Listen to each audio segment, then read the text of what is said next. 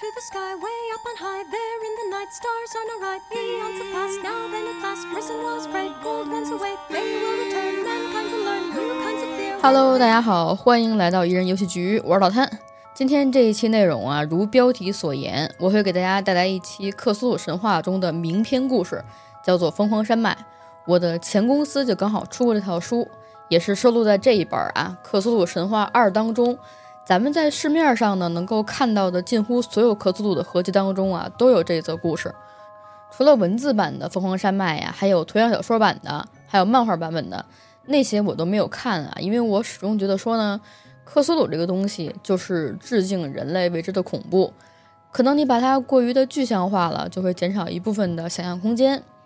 嗯，除了在一九八二年的时候啊，有一位比较硬核的克苏鲁导演。约翰·卡彭特呀，就拍了一部南极惊悚的科幻电影，叫做《怪形》。除了这个之外呢，《疯狂山脉》等于至今被搬上银幕的次数极少。而且在现在来讲呢，《怪形》因为诞生的年代太早了，我们看起来也没有什么恐怖的感觉了。反观是另外一篇克苏鲁故事《印斯茅斯小镇的阴霾》啊，都已经被改成了电影《水形物语》，还把奥斯卡给拿了。我个人私心来说，其实是更喜欢《疯狂山脉》多一点的。原因其实很简单，因为我特别特别喜欢看《普罗米修斯》。在没有《疯狂山脉》的影像之前的这么多年，是一直拿《普罗米修斯》来止渴的。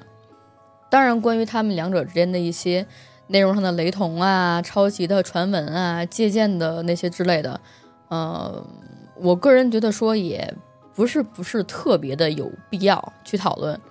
其实就这篇故事来讲，是洛夫克拉夫特很多很多故事当中比较难懂，甚至是晦涩跟乏味的一篇。我看过一个说法，说《疯狂山脉》这个故事呢，就像是一篇说明书，它会告诉你啊，古老者啊、休格斯啊，什么原初的恐怖都什么样子的，他们是怎么诞生的，也为后世的很多影视作品，甚至说是游戏设定呢，都做了很大的贡献。你要是说早年前啊，跟上世纪。克苏鲁的设定呢，一般都被用在 COC 跑团儿，那现在就多了，像什么魔兽世界的古神设定啊、血缘诅咒啊、沉默之城啊，等等等等很多。所以一会儿我开始讲的时候，会尽可能的把那些比较复杂的说明文体，还有一些比较专业呀、比较硬核的地方都优化一点，争取可以讲的明白一些、顺一点、有趣一点。不然呢，咱们这期听起来就很干巴巴的。你要刚好是一个没怎么接触过克苏鲁的小伙伴呢，我其实会先推荐你去看《普罗米修斯》，还有另外一个电影叫做《湮灭》，就是娜塔莉波特曼演的那个，因为他们两个呢几乎是可以完美的符合克苏鲁的三个要素，也就是未知、巨物跟不可知。当然，最后的结局啊都是一样的，非死即疯。为什么呢？因为人类在克苏鲁的神或者是那些巨物面前都是极其的渺小的。而且他们对我们死活的态度也是比较淡漠，甚至是冷漠的。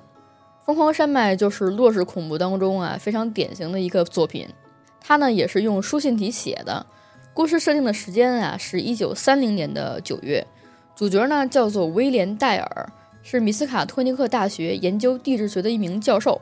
他呢写这封信的理由是知道了不久之后啊有另外一批人要去南极考察，为了阻止这些人。他就只好把自己上一次去的一些经历就交代一下。那你想都阻止了，肯定就不是什么好的经历呗。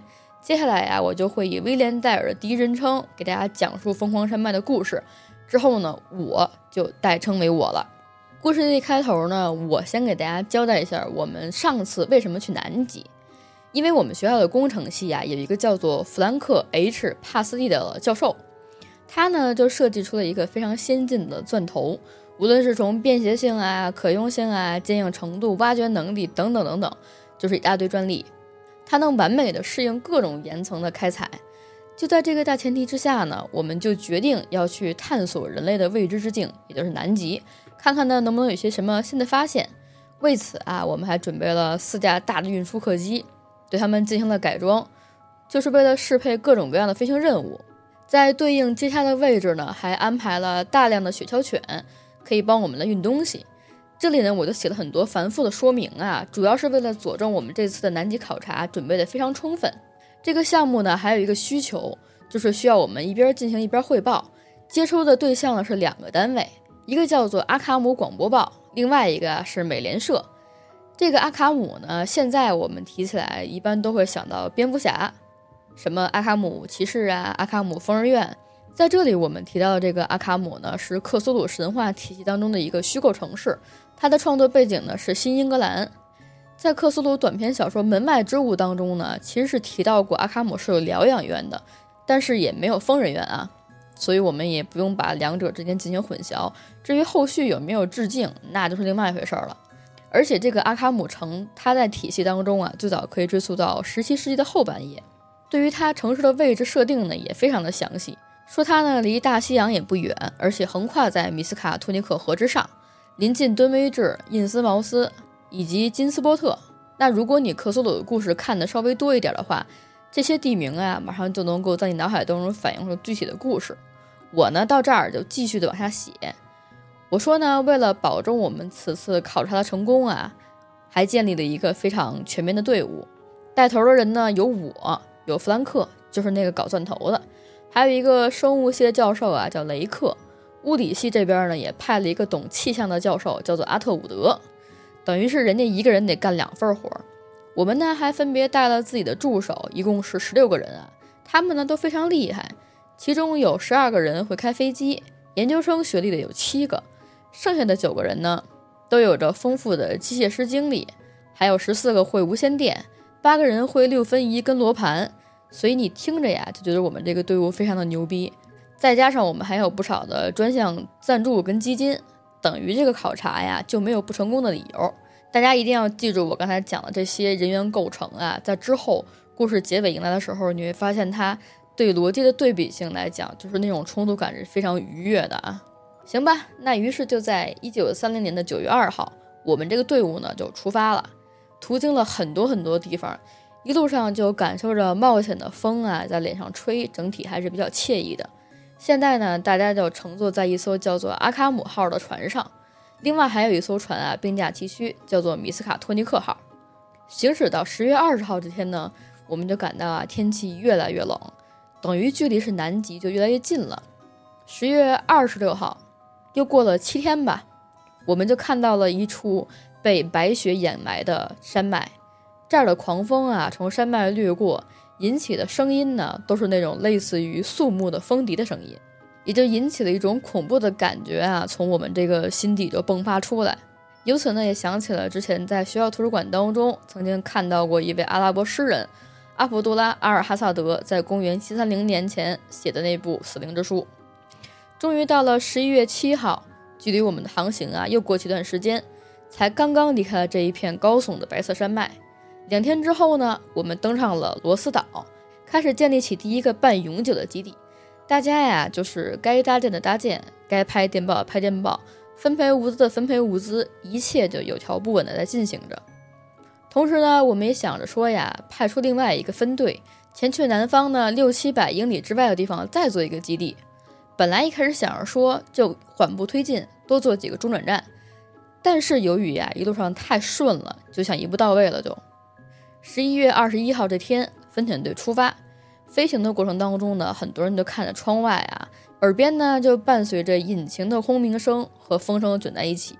除此之外，就是一片死寂，大家甚至都觉得说，在我们之外呀，这里根本不可能有任何活着的生物。落地之后啊，南部基地的建设也非常非常的顺利。之后呢，我们就靠那个非常牛逼的钻头开始了钻探跟挖掘。在这个地方啊，也非常的惊喜，发现了很多很多珍贵的岩石样本。那对于我们这些搞地质的来说，就非常开心啊。同时发现的一些什么蕨类啊、三叶虫啊、海百合、贝类的化石，让生物系的老哥雷克也特别特别开心。但是慢慢的呢。他就发现了一些不可思议的东西。他观察了很多开采上来的化石，发现它们上边啊都零星着存在着一些三角形的印痕。我个人作为地质学家来说，就认为呢有些印痕很正常，可能就是大陆板块挤压出来的吧。但是雷克不一样，他是一名生物学家，他认为这些刻痕呢存在的非常不合理，因为怎么拼啊都拼不上。又过了一段时间的钻探之后呢，我们发现的样本就更多了。几次想要再前往南方进行探索呢，却因为天气的原因就没有成功过。一时之间呢，搞得我们的心情也比较烦乱。雷克在此时啊，也执拗地提出了自己的请求。他认为有必要根据三角印痕的出土方向，向西北边啊做一个分遣队。就是这个搞学问的人呢，都挺能理解的。一旦你那个劲儿上来了呀，拉都拉不住。所以呢，干脆让他去了。他就组织了那么十几号。这个队伍之外呢，其他人啊，包括我在内，就都留守了。同时呢，我们也约定好了，说雷克呀，一定要为了安全，经常跟我们拍电报联系。一段时间之后呢，我们这儿啊，就收到了雷克的第一封电报。他说呢，他们在离开基地之后就往西北飞，在七百英里处不远的地方，发现了一座难以形容的巨高巨高的山脉，而且它的颜色呢，在一片白色南极当中就非常的突兀。是那种近乎于黑到极致的那种颜色，山脉的两侧呢还刮着莫名的狂风，让任何的飞行器啊都难以靠近。我在知道这个消息之后呢，第一反应就是兴奋。人就是那种特别有求知欲的生物。他说的那种黑到极致的颜色啊，那种山脉，对于我这种搞地质的来讲，那我就没见过呀，我都后悔了，为什么我要留守呢？但是没过多久呢，我又收到了雷克传来的第二封电报。原来啊，他们在降落之后就迅速的搭建好了基地，之后又开始了新的钻探。这一次呢，竟然打出来一个洞，那个洞的深处啊，还嵌套着另外一个更深层的洞穴。也就是在这儿，雷克他们啊有了巨大的发现。这个洞穴内部呢，有大量的化石，生物样本的数量啊也是空前的。但这些都不重要，他们主要是发现呢，这儿的化石都要超过三千万年前了。我看到这儿的时候呢，手都哆嗦了。你要知道，如果你发现了三千万年前的生物样本，这个都可以完全可以让我们的此行载入史册了。我呢这边特别高兴，就把雷克的发现也拍电报给了阿卡姆那边。之后呢，雷克时不时发来的电报当中就伴随着巨大的惊喜，因为科学本身呢就是一个不断的佐证跟推翻的过程。雷克的电报内容虽然显得有些混乱啊，有一些就是修改的地方。但是也可以从文字当中呢，感到他们这个小队呀，非常的雀跃，非常非常的高兴，因为他们的发现真的太多了。好比说，在上次发现了史前化石之外，他们经过了研究，还将三千万年前的时间，愣是顶到了三亿年前。这个洞穴当中的发现呢，也俨然成了一条生命的锁链，从三亿年前到三千万年前的生物化石，都是保有连续性的。就一开始发现的那个三角形印痕啊，是真的狠货。留下那个印痕的生物呢，应该也可以追溯到六亿年前，等等等等吧。这些消息啊，一来二去，就让我们这一大批科研人员都感到了巨大的喜悦。雷克那边的电报就一直拍个不停，频次也越来越密，甚至呢都可以用小时来计数了。说呢，他们先是发现了很多奇形怪状的造石碎片，颜色发绿。而且也没有办法推算出年代，但是可以肯定的是啊，工作犬们都非常讨厌造石上面的气味。到了十点多钟啊，雷克他们又发电报说他们发现了恐怖的桶状生物化石，像是动物也像是植物啊，目前不太能肯定，所以需要解剖一下。我在这儿啊给大家念一下原文，我是觉得这段写的是非常的详细啊。说呢，这种生物完全未知，有可能是植物，也有可能是过度生长的未知的、受过海生辐射的对称动物。矿物岩呢，似乎保护了其身体组织，坚硬如皮革，但是还有一些部位啊，依然有惊人的弹性。两端和周围的边缘有组织割裂的痕迹，全长六英尺，中部直径约三点五英尺，到两端呢缩为一英尺。整体在浮板接缝处呢有五条脊状的。圆筒肉翼展开后呢，将近七英尺，全部啊都破损严重，只有其中的一个比较完整。外观呢，让我想起了古老神话当中的某些怪物，尤其是《死灵之书》当中虚构的古神。雷克认为这个样本啊，至少已经存在了四千万年。它的内部有机物呢，也没有被矿物质化，内脏也非常的完整，神经的进化也非常的细密啊。头部的纤毛像是一种感官。流出的血呢，甚至都不是红色的，而是粘稠的绿色，或许都不能够叫做血，而且它的气味酸臭无比，这也让那些雪橇犬们都快疯了。雷克就一边切它，然后一边想那个神话中的名字，并给它命名叫做古老者。天亮之前啊，雷克就把样本用防水布罩上，然后去休息了。帐篷外边呢，还有几个样本就放在那儿，等着被南极的太阳光照射，这样样本就可以软化一点了，不再那么硬邦邦的了。他呢就再给我拍了一个电报，说呀，先暂时不要把这些太详细的情况告诉外界，一切呢静候佳音。但是至此之后，我就再也没有收到过雷克拍来的电报了。大家这儿都着急等着呢。到了中午呢，实在是憋不住了，就一个劲儿的给他呼叫，但是都没有回复。大家就开始脑补，说他们是不是遇到了雪崩？直到傍晚六点，我们决定呢要去雷克的所在地看一下到底发生了什么事儿。于是呢，也赶紧联系附近的基地，让他们飞回来集合，然后大家呀一起出发。到了第二天早上起来七点呢，我们一共十个人，七条狗，一架雪橇就出发了。难得这一天的天气啊非常的好，但是大家呢却没有心情去看外边的景色。航行的时间预计是四个半小时，我们呢也在其中发现了雷克说过的恐怖的黑色山脉。他们沐浴在淡红色的极地阳光之下。背后映衬着令人炫目的五彩冰晶云，在我们的心中啊激荡起了怪异的梦幻感觉。眼前的诡异情景呢，有一种无处不在的暗示的感觉，似乎其中蕴含着惊人的秘密和不可思议的启示。我带的研究生丹弗斯，他就发现啊，这一片天空都是有规律性的，仿佛是完美的立方体一样被切割着摆在天上，看起来呢就像是一座天空当中的庙宇一样庄严。我这时候啊，也联想到自己看过的一本书《纳赛特抄本》当中记载的冷源，估计跟我面前的情景也非常的相似了。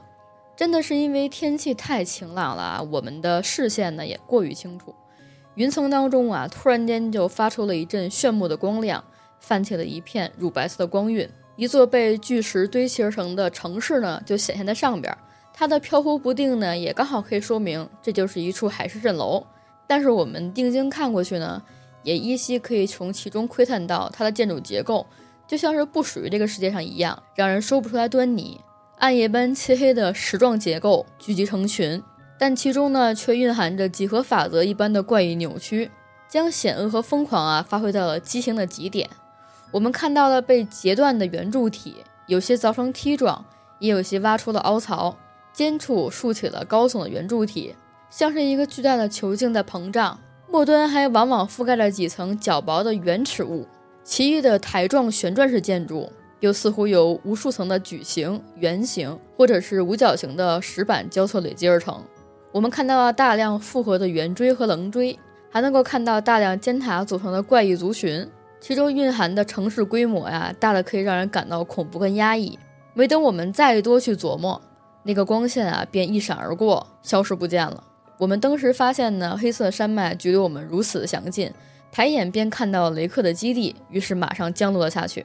只可惜呀，这里没有惊喜的重逢，而是我们发出了一份电报，说雷克团队的十一人呢，全部因为暴风雪而遇难，他们的尸体也被严重的破坏了，根本没办法带回去了。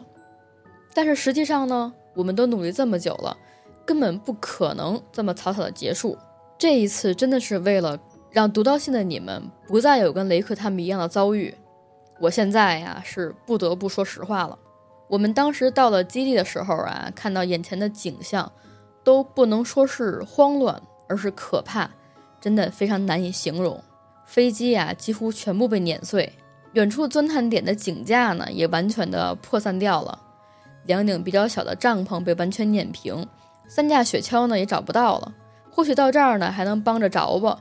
说是被暴风雨跟狂风搞的，但是绝大多数的仪器都不见了，这个总不能是风做的吧？而雷克他们在报告当中说的古代生物样本呢，我们可以说是完全没有找到，仅仅的是捡起了一些造石碎片跟骨头化石，其中的很多化石呢，也看到了雷克曾经描述过的怪异伤痕。至于雷克曾经跟我们提过的那个古老者呢，他竟然被埋葬在了九英尺的冰雪之下。上面还堆砌起了五角星的坟墓。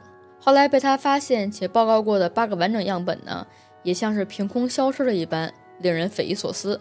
当然，我上述所说的呀，都是死物。那活物呢？或者说是人呢？唉，这儿的景象啊，就太可怕了。我甚至都不敢去回想那段经历。我们看到的人，或者说是肉块吧，他们都是被肢解，是被撕碎的。是那种被近乎暴力的撕扯成一块一块的肉，雪橇犬们也是一样的，它们都被撕得碎碎的，尸体的周围呢还奇怪的撒着盐粒儿，那些盐粒儿甚至是雷克他们自己带过去的。当后来我们进入了雷克用于解剖的帐篷时，所有人都呆傻了。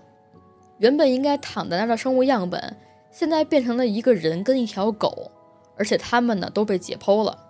但是从实验台和周围散落的很多东西上看，我们也不难发现，这个动手解剖的人，他的手法呀非常的古怪而笨拙。属于雷克自身的解剖工具也消失不见了。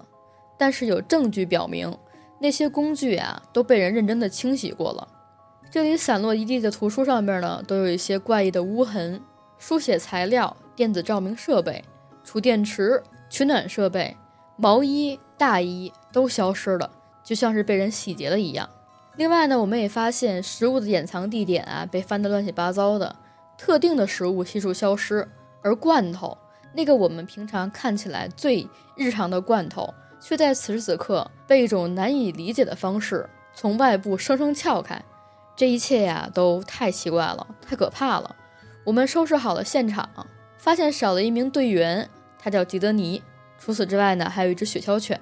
之后我们也在附近呢搜寻了几次，实在是毫无头绪，也实在没有理由啊可以自圆其说，找到那种可以说服自己的方式。我呢作为领队呀，也快被这件事儿折磨疯了。这时候呢，我的研究生丹福斯啊就找到我。其实我们两个人都是属于那种胆子非常非常大的。大学图书馆当中那些古老的神话，或者说起点的读物啊，我们俩都是看过的。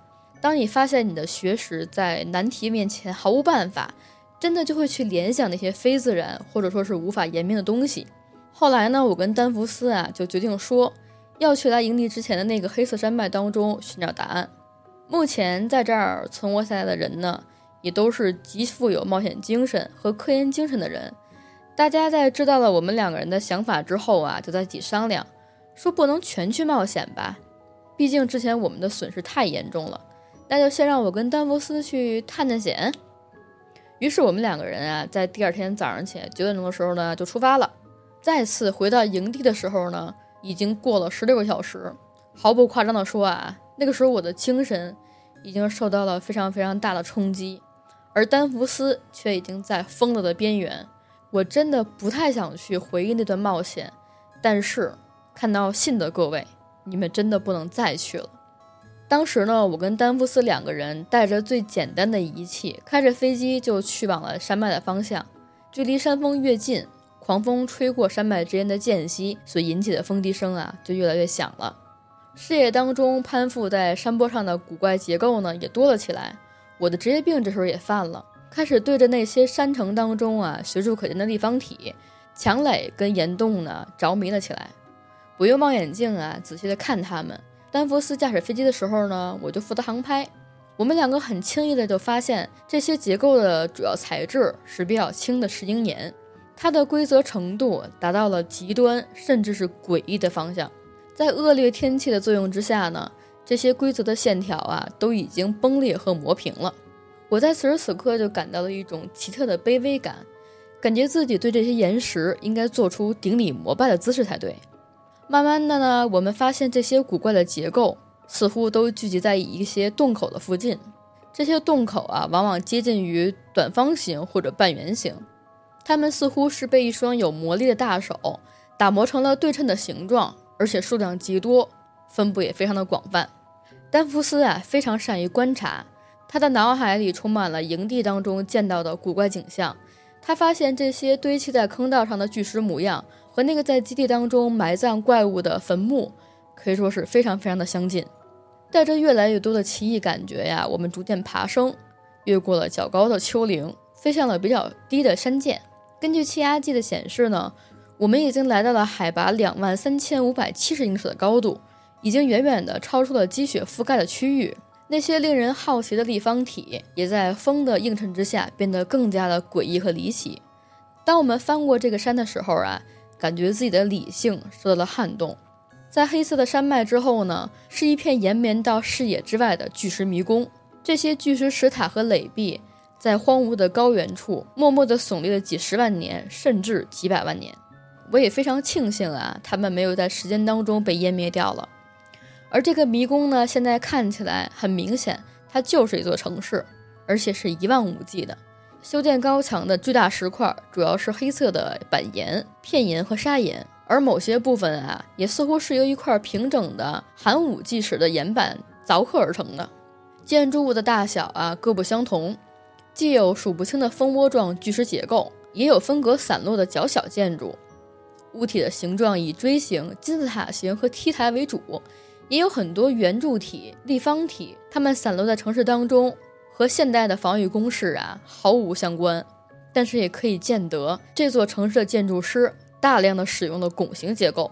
在这座城市鼎盛的时期，我敢肯定，到处是壮观的穹顶。不过此时啊，它们都受到了可怕的风化侵蚀，高塔耸立而出的冰面上，随处可见掉落的石块跟古老的岩屑，隔着透明的岩层。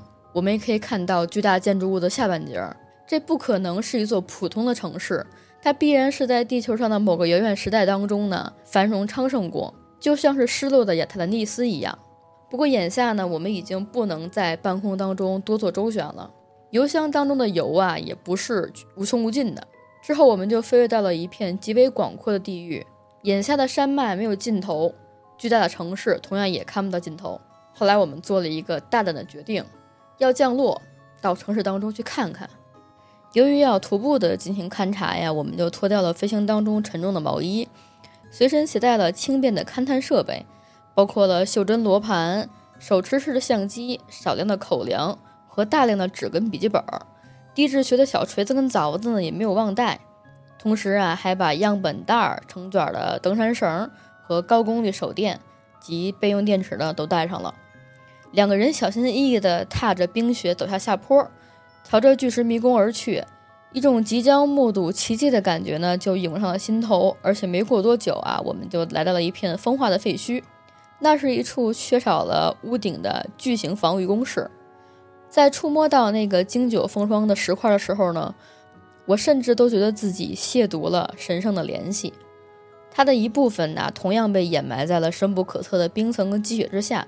我们爬过了一扇窗户，试图去费力地解读几乎完全风化的壁饰图案，仔仔细细地为它拍照，因为我们生怕呀没有照片为证，大家根本不会相信我们用嘴描述出来的事实。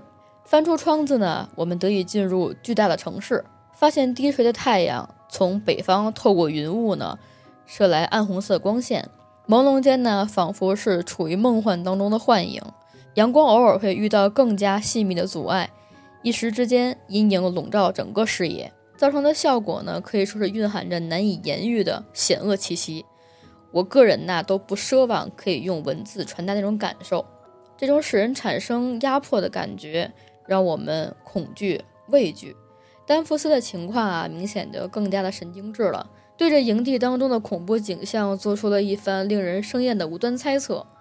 我呢，作为他的导师，尽管不欣赏他这些言论。但是真的啊，眼见为实，在这座城市当中的遗迹里啊，很多特征也迫使我不得不做出了相同的结论。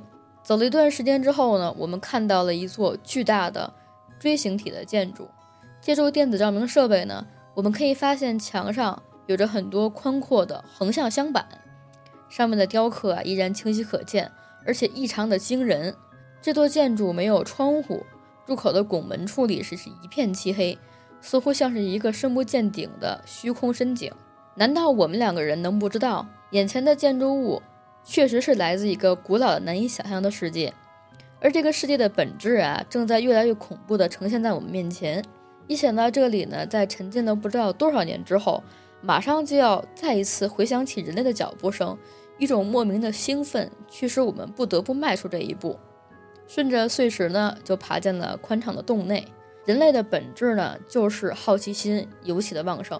在进入建筑之前呢，我们也用罗盘确定好了方向，频频回望身后高塔之间的巍峨山脉，以此保证不会迷路。但是没进去多久之后呢，我们俩发现啊，失败了。这建筑当中啊，没有风，我们感受不到方位了。而这里墙壁的雕饰上记载了数不清的启示，这些壁画啊，呈现出了一种非常成熟的技法。装置的审美呢，也可以说是演化到了很高的文明水准。从精细程度上而言，我甚至没有见过任何的雕像能够与其相提并论。抛开雕饰的大胆程度不说，植物或者动物身上啊，连那些细小的墨汁都刻画得栩栩如生。随处可见的一般图案也是尽显着技艺的纯熟。那些复杂的工艺堪称是杰作。和人类的雕塑主题一样，它们上面记载的多数是历史。每套岩壁上面呢，只讲述一小段连传的故事。我和丹佛斯就打着灯，逐步的将这座城市拥有者的故事啊拼凑出来了。原来在很早很早之前，他们都从天外而来，从外星球降落地球的时候，登陆的地方啊，刚好就是我们脚下的南极。这些古老者呀，带着先进的技术和高等智慧，就开始建造起了他们的殖民地。一开始的发展方向呢是在海底，他们用早已掌握的手段和随处可见的物质，在地球上面肆意的创造生命。刚开始的时候呢是为了吃，后来将组织塑造成各种各样的临时器官，让他们成了古老者的奴仆，从事社群当中繁重的工作。在死灵之书当中呢，也将这种生物啊记载叫做休格斯。休格斯呢可以通过膨胀身体举起可观的重量。在他们的协助之下，海底的小城市也逐步演化成了壮丽雄伟的迷宫，最终变成了我们现在看到的巨石城市。古老者呢，也就在休格斯的伺候之下，在陆地上、在海底呢，都生活的非常非常的舒服。他们的肢体纤细，手部啊极为灵活，而且准确且强壮，使得古老者在进行各种艺术活动和其他手工操作的时候，都能够发挥出最高的才能和灵活性。再加上他们本身就有高等的智慧，在惬意的时候呢，甚至还会练练雕刻、写写书法。这些生物啊，都叫做古老者了，所以他们的寿命真的很长，身体又非常的坚韧，几乎不可能突然死亡。在壁画当中也记载着说呢，如果古老者死亡之后，会在掩埋死者的上方修建起五角形的坟丘，并且印上刻文。丹佛斯跟我两人看到这儿的时候啊，就不得不暂停片刻，等待着心情恢复平静。在这儿看来呢，就已经非常明显了，证明雷克他们在那儿发现的古老者已经复活了，所以才会把那些被他们解剖掉的，甚至是一开始就死掉的古老者，按照他们的习俗啊进行了埋葬。然后呢，这个壁画就继续进行，我跟丹佛斯呢也就继续解读，上面还画了。说古老者呢，可以从无机质当中啊摄取养分，他们还特别特别喜欢精心的烹饪食物，他们狩猎和养殖肉用的畜牧，其中啊还有一个特别细思极恐的地方，就是在这些古老者饲养的动物当中呢，有一种会直立行走的猿类，古老的猿类啊，那这个暗示是什么呢？就是暗示他们其实也吃人。雷克他们之前的先遣队不是在一些古代画石上面发现了印痕吗？那个就是古老者用利器屠宰他们时候留下来的啊，而且这些高等生物的政府可以说是非常的复杂，基本上已经实现现代化主义啊。城市当中呢，商业也很为发达，五角形的带铭文的扁平的小筹码就是钱币，那很有可能就是之前探险队发现的绿色造石。我跟丹佛斯呢就一直在往下看，但是突然之间发现壁画的剧情就急转而下。巨大的变故就接踵而至了。他们记载呢，有另外一个种族从宇宙降临地球，他们的形状似如章鱼，很有可能就是人类史前传说当中的克苏鲁的眷族。他们向着古老者呢发动了浩大的战争，有一段时间啊，甚至将古老者呢赶回了海底。后来双方也缔造了契约，新生的陆地呢将由这些克苏鲁的支配者们享用啊。古老者呢，则是享用的海底跟旧日的一些陆地。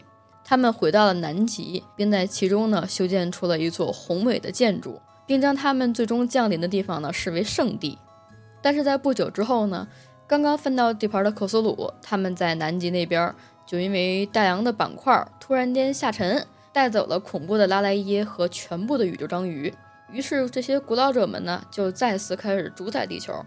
本来还刚想要安定一下。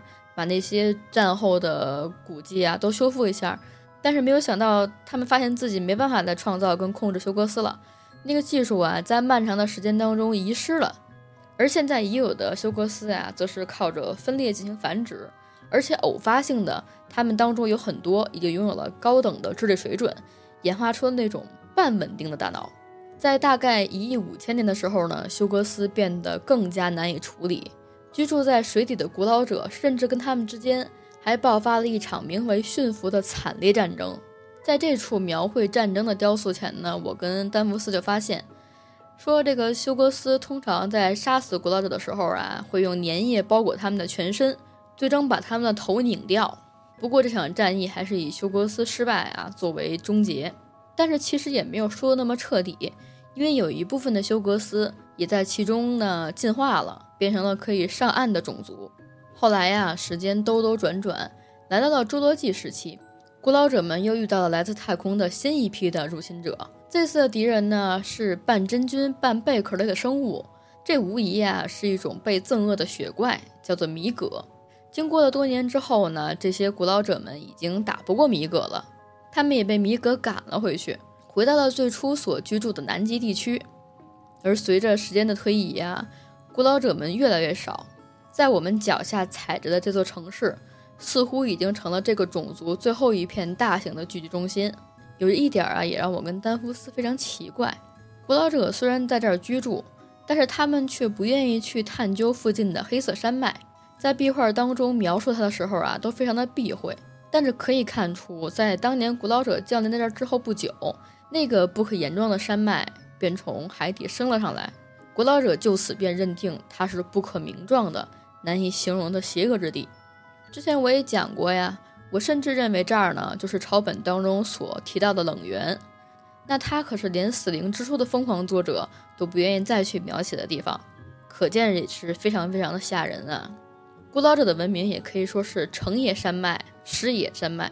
而在不久之后啊，全球的冰河期就到了，这里的天气也是越来越冷，所有的植物呢都变得非常的稀薄，越来越多的古老者开始向着比较温暖的临近避难所所迁徙，有一些也逃往了远离海岸线的深海地区。记载在壁画上面的建筑风格，足以见得海底石城啊和上面的巨石城镇非常相近。而在那儿呢，他们也培养出了更多新的休格斯，他们的身躯更加庞大，同时也拥有了非凡的智慧，使得他们呀可以以惊人的速度接受指令和执行命令，似乎呢也能够通过模仿古老者的声音与其进行交流。当然，壁画当中呢也记载着古老者在这座建筑之上也挖了一条前往地下的人工隧道。那它距离我跟丹弗斯现在待的地方也太近了吧？那来都来了。我们两个呀，就开始又迫不及待的想要一探究竟。书里的原话这儿是怎么讲的？说我们怎么可能去抵抗、亲眼目睹那壮丽深渊的诱惑呢？哎，这放在我个人呢，我肯定这个想法我是死都不会有的，不作死就不会死。当然，主角呢跟丹姆斯，也就是我吧，我跟丹姆斯，我们两个人就来到了建筑的地下室，在地图跟罗盘的指引之下呢。又走回了昏暗的迷宫，沿途啊丢下了更多的碎屑，以防迷路。来到了一栋尖塔建筑物，下楼之后呢，转身进了一条残破的廊道。我就发现我的这个研究生丹弗斯啊，总是能发现很多奇怪的地方。他的敏锐的嗅觉就闻到这儿呢，有一股不祥的气味。但是气味怎么可能说不祥呢？或许就是因为我们没有雪橇犬。如果我们有了犬，大概呢就能够收到一些警告。但是啊，没多久之后，就算是愚笨于我，我也能够发现这儿的味道跟之前雷克解剖帐篷那儿的恐怖味道可以说是一模一样的。我们两个人呢就赶紧谨慎地把手电给调亮了，这才发现啊，地面上有一处不久之前才形成的拖痕。难道是失踪的吉德尼来到了这个地方吗？丹弗斯啊，又再一次低声跟我说，他似乎又听到了从地下的未知之处传来了一些微弱的笛声，而这里汽油的味道啊，也越发的浓烈。我们发现呢，碎石之下拖拽的印痕变得模糊了起来。我们跟随着痕迹，来到了一片碎石跟前儿，角落里呢放了数量可观的汽油，其他的物品呢，通通来自于雷克的营地。我们也发现了曾经在营地当中见过的一些情景啊。比如说，又是几个以诡异方式打开的罐头，还有一些带着插图的书籍上沾了奇怪的污渍，有一张揉褶子的纸，哎，被我发现了。等我们把那个纸张磨平，看到了绘在纸上的东西时啊，一时之间只感到有一种恐怖啊，就是席卷了我们的全身。这个笔触跟这个技法是如此的怪异和自信。尽管草图啊绘制的相当的匆忙和粗糙，但是水准呢，却超过了任何一块刚刚我们看到的壁雕。这个毫无疑问是这座城市当中鼎盛时期的古老者才拥有的典型技法。现在看到这儿啊，我相信大家都明白了，再次佐证了古老者复活的真相。我跟丹弗斯啊继续作死啊，继续前进。突然之间呢，眼前出现的东西又让我们忘记了所有的事情。远处是三架雪橇，整整齐齐地放在坡道外处远端的角落里。它们啊，看起来就像是被有智慧的生物仔细地捆扎好，里面放着一些我们熟悉的物品。其中一块巨大的油布，它的轮廓让我们感到非常的不安。用颤抖的手呢，把那些包裹打开，顿时之间啊，巨大的惊骇又充斥了我们的全身。里边被油布包裹着的是两具样本。他们呢被冻得硬邦邦的，防腐处理也做得非常好，颈部的创伤位置啊也贴着橡皮膏，正是失踪的队员吉德尼，还有那只雪橇犬的尸体。我们两个人呢吓都吓死了，现在也完全可以确定，哎，雷克的营地呀已经无人幸存了。但是还没来得及感伤呢，突然之间某种声音触碰到了我们的意识，让我想起了雷克曾经提到过的。古老者可以发出宽广笛声的发音结构。之前丹佛斯不是也说过吗？他有好几次都听到了一些像风笛一样的呜咽声，但是我却从这些声音当中呢，听到了几声企鹅的叫声。我跟丹布斯，我们两个人就对视一眼，把这个遗体呢留在原地，开始朝着声音传来的方向啊继续前进，循着那个叫声呢来到一处分岔口，一下子就看到了一只没有眼睛的。巨大的、快两米高的企鹅亚种，谁敢惹这种东西？感觉一巴掌能把别人拍死了吧？我跟丹弗斯啊就躲着企鹅，跟着他呢就慢悠慢悠地走进隧道里边。这儿啊到处挤满了太多太多的大企鹅了。随着慢慢往前前进呢，就感到了一股温热的气流，还夹杂着一些水汽。越往深处走呢，就发现越是温暖，而那股古老者的恶臭味儿啊就越来越浓烈。逼得我们呢，就不得不捂住了口鼻，继续前进。随后又看到了一些熟悉的东西，是来自雷克营地的布料跟帐篷碎片，甚至还有我们大学的徽章。丹弗斯此时啊，也停住了自己的脚步，他第一次产生了胆怯的神色。他开始劝说我不要再往前了，但是我此时此刻呢，已经陷入了某种癫狂，开始充耳不闻。前方的恶臭味啊，愈发浓烈，即便是掩住口鼻呢，也抵消不了什么。我的身体啊，像是没办法控制一样，也停不下来，继续往前走。可以很清楚地感觉到呢，那种恶臭味儿浓烈了起来。但我的意识却在不断的消退，眼睛啊格外的炙热。我终于看到了恶臭的源头，是一大片粘稠的液体，它们挂在圆柱形的躯体之上，而那个生物的头颅全部不见了，包裹它们全身的浓臭绿液还没有凝固。难道是那些企鹅把古老者杀死了吗？不可能啊！根据雷克的判断，他们的皮肤坚不可摧。我跟丹弗斯啊四处张望，发现这里的墙壁上有一座壁画。我们赶紧啊用手电向墙面上面照过去，雕刻的景象呢也过于的应景，正是冰河世纪之前被叛乱休格斯所屠杀而吸去头部的古老者。现在的一切再明显不过了，古老者是复活了。但是他们呢，却没有进入自己的城市，或者说是在回家的途中就已经被自己创造休格斯杀死了，甚至还被拧掉了头颅。正在此时啊，我感到了一股新的恶臭，伴随着一团惨白的烟雾，瞬间向我们两个人喷发了过来，将我们团团围住。洞穴的深处呢，又传来了一声音韵极广的笛声。我跟丹弗斯呢两个人就吓得赶紧转身就跑。我现在呀，无比的后悔。就不应该来到这个地狱当中，但是后悔呢也毫无意义了。我们现在也知道身后追来的东西啊，绝对不是古老者。这个时候呢，也绝对不能回头去看。但是人类的劣性根是什么，或者说最大的特点是什么？那就是好奇。我们两个人啊，还是回头了。伴随着阴森的笛声和恶臭，一个恐怖到难以形容的物体从远处喷涌而来，它闪烁着奇异的五色光彩。那个怪物的声音啊，我们此刻也听清了。那个笛声喊着一段短语，听起来就像泰克莉莉。丹夫斯呢已经傻了，我就拉着他疯狂地向前跑。身后的隧道当中呢，那一团追着我们的东西啊，犹如散发着绿光的无数个脓包，在贴着地面迅速移动。他们扫进了通道内的碎石。他们也没有自己的语言，只会模仿古老者的声音。泰克莉莉，我的理智当中呢，只剩下求生的本能。我们冲到了寒冷的城市当中，一直跑，一直跑。那个东西呀，在不在后边追已经不重要了。我只是感觉自己的散值快掉光了。好在呢，我们两个也是幸运的，就连滚带爬的回到飞机之上，然后啊，就开着飞机回去了。开飞机的人当然就是我了，因为丹佛斯已经傻了。回去的路上，他的目光啊就没有离开过窗户，始终还在回头望着冰原上的迷宫。然后他坐立不安，在再次经过黑色山脉的时候，丹佛斯大声地叫了一声。我不知道他在看什么，因为我刚好在集中精力开飞机。直到我们两个安全之后，我的理智恢复了一些，但是丹弗斯却可怜极了。他的余生当中就只会说一些让人难以理解的话。我写到这里呀。这个关于疯狂山脉跟古老城市的故事，或者说是真实，已经叙述完了。之所以写的如此繁复跟详细，就是为了告诉各位，请千万不要再一次进去探索。行了，到这儿呢，我们这个疯狂山脉的文体故事啊，就已经基本上讲完了。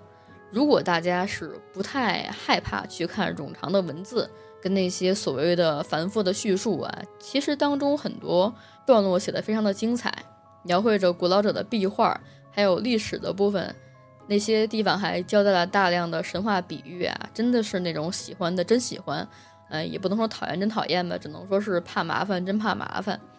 其实我们听到现在呢，这一个疯狂山脉的故事，它主要渲染的节奏就是人类在宇宙当中的尺度是非常非常的渺小。它在宇宙当中未知的威胁面前呢，又是那么的被动跟无力。对于主人公的我们跟丹弗斯，他用的笔触是最多的，因为他们面对的威胁是最未知跟最直接的，反应也是最被动的。因为不知道要发生什么事儿，你只能是去产生恐怖，但是又出于探究跟好奇心，很多很多的行动跟主旨啊，也被推向了去探究真相的那种矛盾的方向。当然，从我个人的角度上来讲，我其实是不太推荐大家去看这个。一开始就看啊，不是说不看，是上来就看这一部《落实恐怖》。嗯，我一开始会给大家推荐哪两部作品？我想应该是像史蒂芬金他后续写的一些致敬《落实恐怖》的作品，包括我刚才提到的《湮灭》那个那个电影的原著啊，叫做《一座的南境》。呃，当然，如果大家也有一些比较好看的科苏鲁的作品呢，可以去反向安利给我，因为我原来前司出的这个书已经出到了第四本，所以我自认为看的克苏鲁的故事也不算太少，行吧？那咱们今天的故事啊，今天的这个克苏鲁的讲解就到这儿了，咱们就拜拜拜拜了，各位么么哒，下回再见。